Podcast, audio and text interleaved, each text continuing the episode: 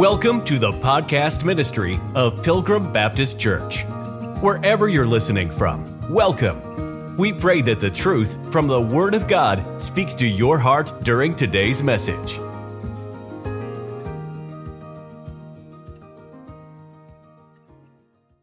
Sixteen, we're going to talk about the doctrine of hell and get some truth on that. Typically, nowadays that more and more people are trying to either get rid of the doctrine of hell or change it to mean something that it's not. But it is a real place. And Luke chapter 16, you know, when we were when we were in Matthew chapter 24, and well, now we're in Matthew 25, and when you see those parables and it says likened unto or the kingdom of heaven is as, that's a parable. And when we learned in school, like or as, those were metaphors. They were designed to illustrate another truth. But that's not the case in Luke chapter 16. We don't see the words like or as. We see in uh, Luke chapter 16, look at verse uh, number 19. There was a certain rich man, which was clothed in purple and fine linen and fared sumptuously every day. And there was a certain beggar named Lazarus, which was at his gate, full of sores, and desiring to be fed with the crumbs which fell from the rich man's table. Moreover, the dogs came and licked his sores. And it came to pass that the beggar died and was carried by the angels into Abraham's bosom. The rich man also died and was buried. And in hell he lifted up his eyes, being in torments, and seeth Abraham afar off, and Lazarus in his bosom. We don't see the word like or as anywhere in here.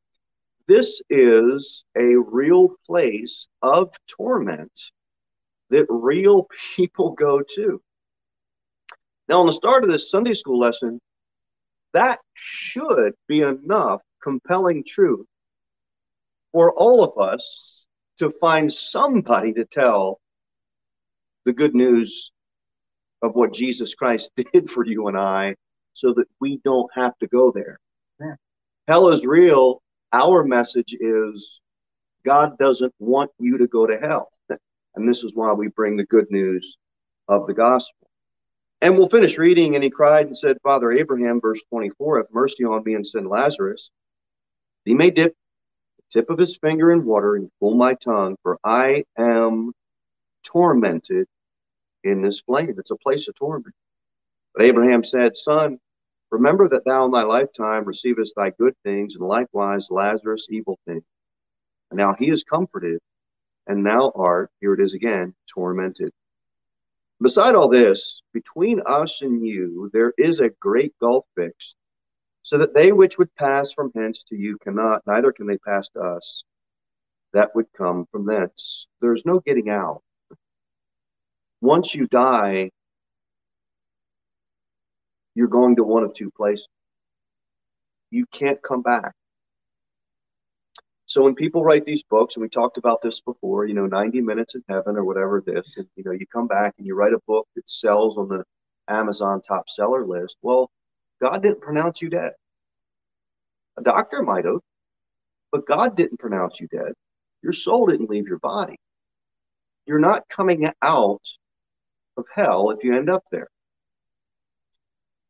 A second further compelling reason why we should bring this saving gospel of grace to this lost and dying world.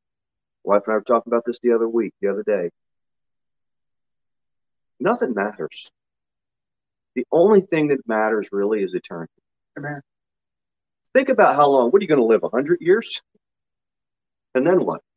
100 years is nothing in light of eternity as great as the sale is for the widget that we want, it isn't going to last forever. Hell, eternity, you, you can't, I don't think that we can exhaust the thought of how long eternity is.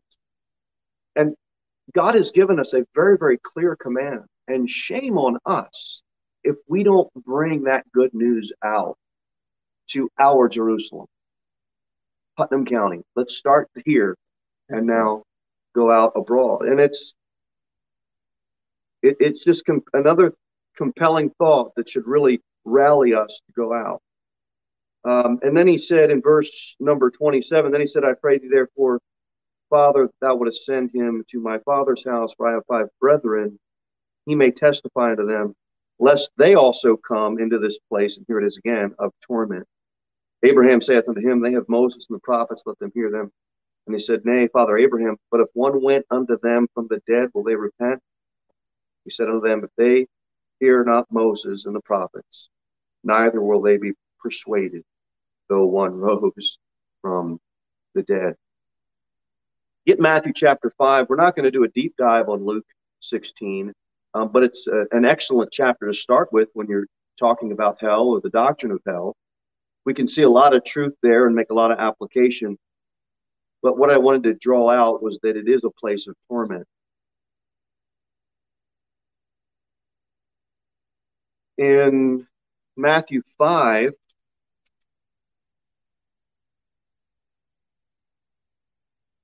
Matthew chapter 5, verse 22, Jesus says here, But I say unto you, well, verse number 21, you have heard that it was said by them of old time, Thou shalt not kill. And whosoever shall kill shall be in danger of the judgment. But I say unto you, that whosoever is angry with his brother without a cause shall be in danger of the judgment. So, the Old Testament, we know we shouldn't kill. Jesus ups the ante and says, In case any of you would dare justify yourself by saying to a gospel witness, Well, I ain't never killed anybody. Jesus says, Well, have you ever been angry with your brother without a cause? And I think probably every one of us can say, Yep, we've been there and done that. and it's not my fault that I left late from the house and now I'm beeping at the guy in front of me to move it along. it's why am I angry at him? It was my fault that I didn't give myself enough time. We can fill in the blanks all day about all these things that we've done. And Jesus says, you know what? You can't, you can't stand before me and try to tell me that you're a good person. And then he says, um, and whoever shall say to his brother, Raca, I don't know exactly how you would say that, but, or Hasa, if the R is silent, but it's a term of just extreme contempt that was used. Um, when you preach on this verse, you can read it how you would read it, but it's not a word that we typically use nowadays, but nonetheless, it's in the Bible and it just means you're, you're showing extreme contempt shall be in danger of the council, for whosoever shall say, Thou fool, shall be in danger of hell fire. It's a place of torment, and it's a hell is also a place of fire. Matthew chapter 23. Place of torment and a place of fire. Matthew 23, verse 15. uh, verse 14, it's uh, this is the Jesus just lets them have it with the woes. I think he gives them seven or eight woes. And verse 14, Woe unto you, scribes and Pharisees, hypocrites, for ye devour widows' houses, and for a pretense make long prayer. Therefore ye shall receive the greater damnation. Woe unto you, scribes and Pharisees, verse 15, hypocrites, for ye compass sea and land to make one proselyte. And when he is made, ye make him twofold more the child of hell than yourself. These proselytes were foreigners, and these foreigners were considered the scabs of Israel because of their, well, their wickedness. They were just, they lived wicked lives. Uh, Justin Martyr is quoted as saying the proselytes did not only disbelieve Christ's doctrine, but were abundantly more blasphemous against him than the Jews themselves. The Pharisees either wanted to gain more members and or they wanted to gain more money and extort money out of these uh, scabs of Israel, uh, uh, of Israel. Nothing much really has changed. What is the church trying to do? Well, I don't. You got to be careful how you use the term church nowadays. What are some of these so-called churches trying to do? Extort money out of people and gain more members. Now, I want more members. Do you want more? We all want more people. We want the pews filled. That means more laborers out in harvest. We all pray for that. We all want that. Um, it's not like gospel tracts are free. Somebody has to print them. So we we need money. All churches do. But we're not going to do it at the expense of truth and the expense of doctrine. So, well, what do you do? You end up turning the church, if you're not careful, into a place that the world has just won over. And you have the scabs of the world. And we can't do that. It has to be a place where the church, God's body, Christ's body, wins over the world, not flip flopped around. And so that's what's happening here in, in Matthew chapter 23. Um, and what do we see here? Uh, hell is a place of torment, it's a place of fire, and it's a place of damnation in verse number 14. And we don't want point of me going to this verse is yes, it's a place of dam- damnation, but also we don't want to turn somebody into more of a twofold child of hell than they already are. Lost people are already living for themselves and the devil. We can't create a place that we bring them in, smooth them over, win them over as members, extort money out of them, and we just made them more twofold child of hell than they already were because we never gave them gospel truth. I'm telling you, nothing else matters. It's eternity. Everything we do should have an eternal perspective in the back of my mind. Well, I have to work. We all have to work there's a lunch break.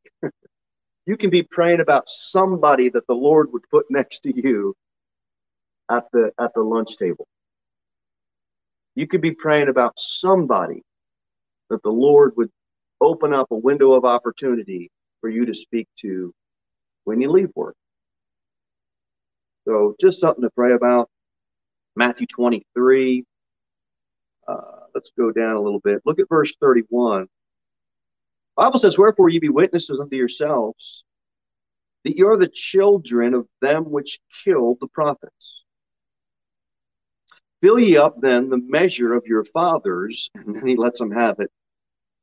Ye serpents, they're the offspring of the old serpent. Ye generation of vipers, how can ye escape the damnation of hell? This isn't Jesus using corrupt communication. This isn't Jesus using evil surmising. This isn't this is Jesus giving it to him straight and giving him truth out of love. And he hits him with these woes. We're not asking anybody to go out and be mean and nasty. But if you leave out hell, you're leaving out a doctrine that Jesus himself taught on and preached on. And we cannot leave that out. And you're not being mean. You're actually being mean if you leave it out. Let's see. No, actually, it's actually 33. Damnation.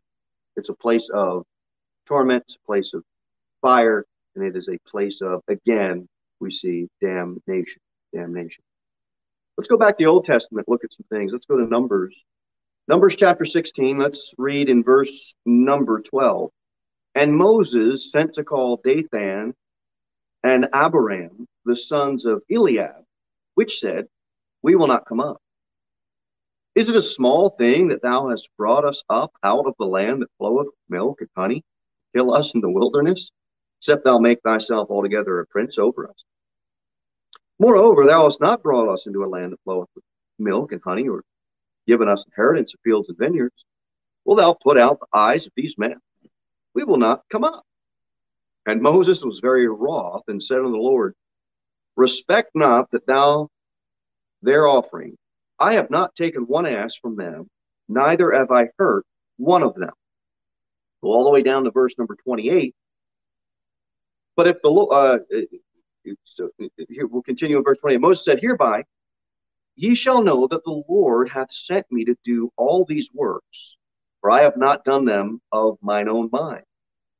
If these men die the common death of all men, or if they be visited after the visitation of all men, then the Lord hath not sent me. But if the Lord make a new thing, and the earth open her mouth and swallow them up with all that appertain unto them, and they go down quick into the pit, then you shall understand that these men have provoked the Lord. And it came to pass, as he had made an end of speaking all these words, that the ground clave asunder that was under them. And the earth swallowed, and the earth opened her mouth and swallowed them up, and their houses, and all the men that appertaineth unto Korah, and all their goods, they and all that appertaineth to them, went down alive into the pit, and the earth closed upon them, and they perished from among the congregation. And all Israel that were around them fled at the cry of them, and they said, Lest the earth swallow us up. Now that's about a good time to pass the plate around. the earth is going to swallow you up if you don't give amen. And let's get another round, boys. Look, we're not doing that. I'm saying that to be to be to be funny, but this is a place back in the Old Testament where people ended up going, they were alive and God dropped them in. Now, you and I aren't going out to the street corner and preaching Numbers 16. But I wanted to show you as we teach about the doctrine of hell, there were people that went to hell before they actually died a physical death. God's earth swallowed them up and people could hear the cries of them. It's a scary place. It's a real place. A place of torment, a place of damnation, a place of fire. it's a place where some have gone where they were still alive. Luke chapter 12.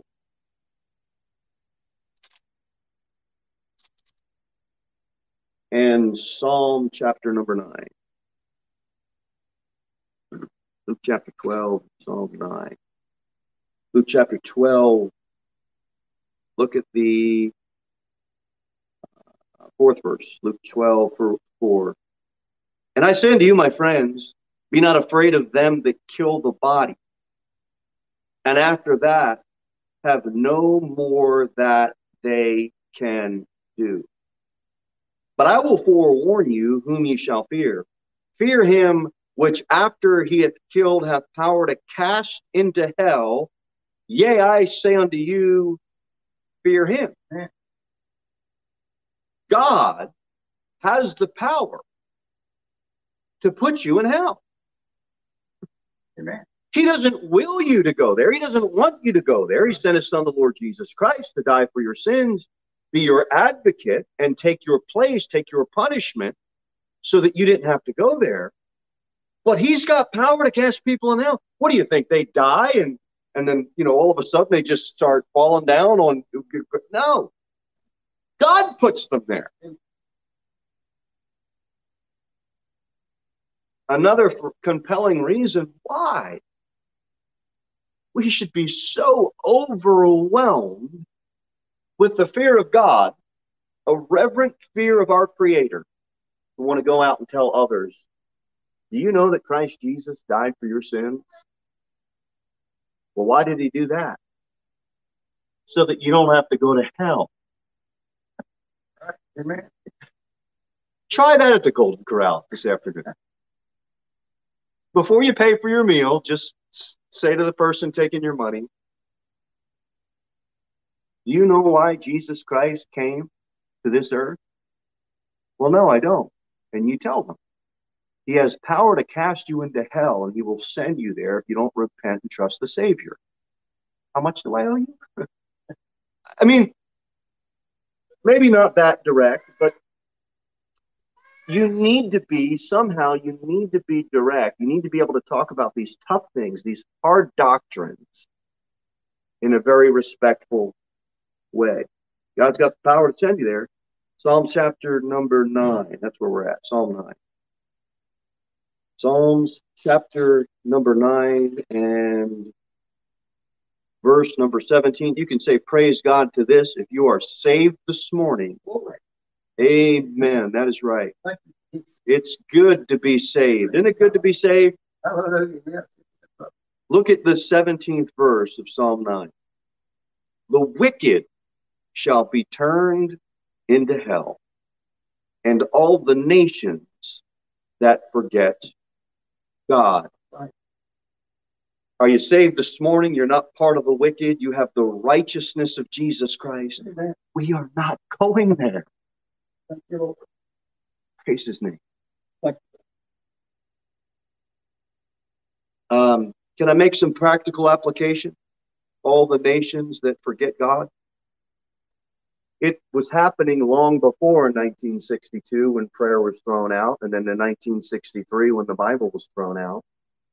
But we can certainly look to those years as when the bobsled to hell started to pick up some speed. Sure. How'd that work out for us as a nation? More murder, innocent children, innocent babies in the womb? Simply ask somebody. It's okay to kill a baby in the womb when? Because it's not. Amen. But not only that, a million a year, I think it is. Not only that, children children that have already been born out of mama's womb and now are being exploited and trafficked for wicked, wicked things. It is happening in droves. And God says if you're involved in that, you are wicked, and He will cast you into hell. And if you're listening online this morning, your only hope is Jesus Christ. You must repent and put your full faith and trust in the Savior, or God will send you and your wickedness to a fiery hell, and He won't let you out. So quit murdering babies and quit killing kids and quit trafficking young ones. That's our nation. That's this world. It's good to be saved. You young ones sitting here this morning, just praise God you have parents that love you enough to take you to church Amen. and teach you the Bible. Yeah. Bless the Lord. Yeah. And I'm not trying to scare any little kids. But I want you to get a perspective of thankfulness because it isn't. We tend to take for granted what we had growing up but it isn't something that every child has. Right. It isn't. My wife and I remember running the bus to help on the one of the the, the VBS that we would have, and you know you pick up these kids and uh, you can't help but notice the cigarette burn marks on their skin.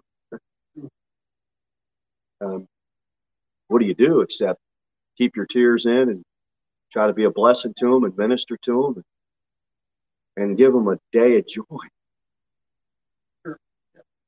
And some children, the best hope they have on this earth is to get saved. Amen. Because it's going to be 16 years of misery. Why? Because of mom and dad. Just thank God you're not part of the wicked. And thank God if you're a young person, you got parents that aren't wicked either. Yeah, thank you, Lord. Matthew chapter 25. Look at the 41st verse. Something to keep in mind as we're witnessing to people. Matthew 25, verse 41. Then shall he say also unto them on the left hand, Depart from me, ye cursed, into everlasting fire. We talked about hell as a place of fire already. But it says, prepared for the devil and his angels. God didn't prepare, well, it tells us why God prepared hell for the devil and devil's angels. Now, if you follow the devil and devil's angels, you're going to end up there. But he's also prepared a place for us. We have to come to God on his terms. We can't make up stuff in our head and, and try to come to God based on, well, I'm religious and uh, I'm this, I'm that. You know, I never killed anybody, went through all that. It, it's got to be on God's terms, not your terms. But nonetheless, you can point this verse out to, to folks when you're witnessing to them and say, look, God doesn't want you to go to hell. This is who he prepared hell for. Now, who are you going to follow? Just ask them straight up, who you want to follow? Revelation 20.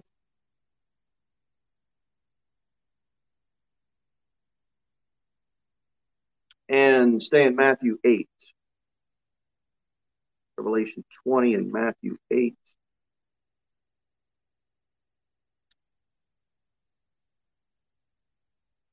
Thirteenth verse, Revelation 20, verse number 13.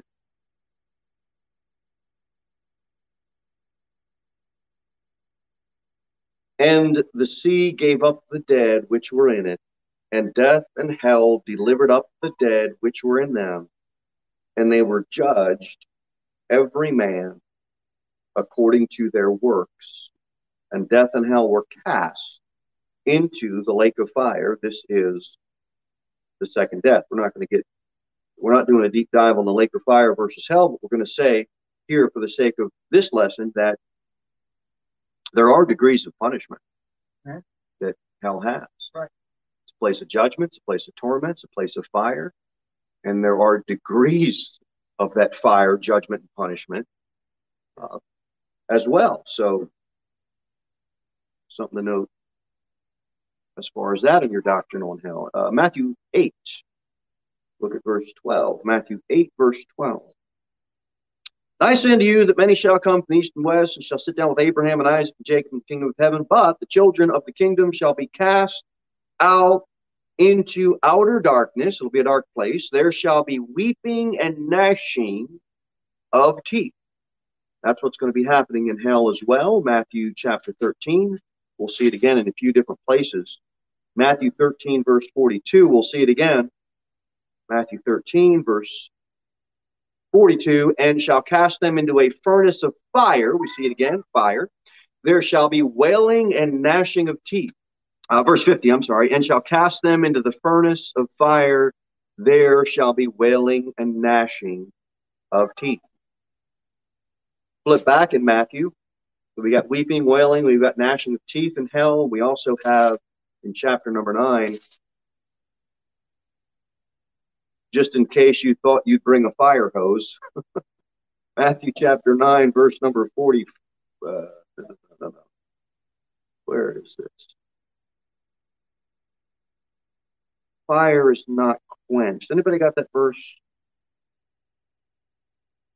It's an unquenchable fire. Is it Matthew 9 or is it in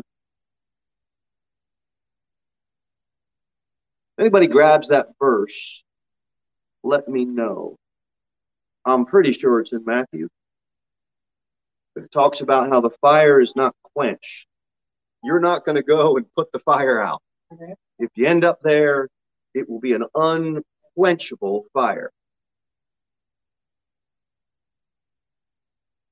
It's Mark. It's in Mark. Okay. Thanks, Brother Tom. Let's look at Mark, the book of Mark, chapter number nine. I don't know why I thought it was in Matthew, but thank you, Brother Tom. Uh, it's the book of Mark, the ninth chapter. Ah, here it is. Thank you, sir. Okay, verse 44 where the worm dieth not and the fire is not quenched. They want to take all the they want to take worm out of all, all the hymnals. They don't want you to feel bad. No, it's good to feel bad because God's worthy and we're not. Um, and if thy foot offend, offend thee, cut it off. It is better for thee to enter halt in life than having two feet to be cast into hell, into the fire that shall never, that never shall be quenched. And he says it again, where the worm dieth not and the fire is not quenched. And if thine eye offend thee, pluck it out.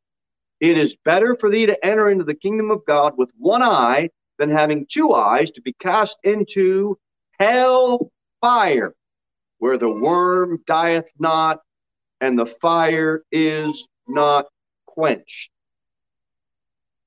Jesus isn't telling you to go out and perform eye surgery on yourself. He's trying to make the point that if your eyes are going to cause you to go to hell, you are better going to the doctor and say, hey, doc, take them out. Why? Because this physical life is so long. Who cares if you can't see for 50 or 100 years? You don't want to end up in hell. Your feet causing you need to go somewhere where you shouldn't go. God says you're better off getting them amputated. Why? Because this life only lasts so long. And the only thing that matters is where you're going when you die.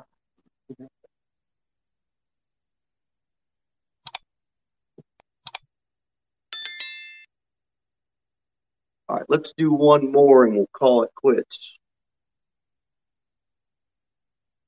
Let's go. Let's go to the book of James. Titus, Philemon, Hebrews. Then you'll come. Let's go to the third chapter of James.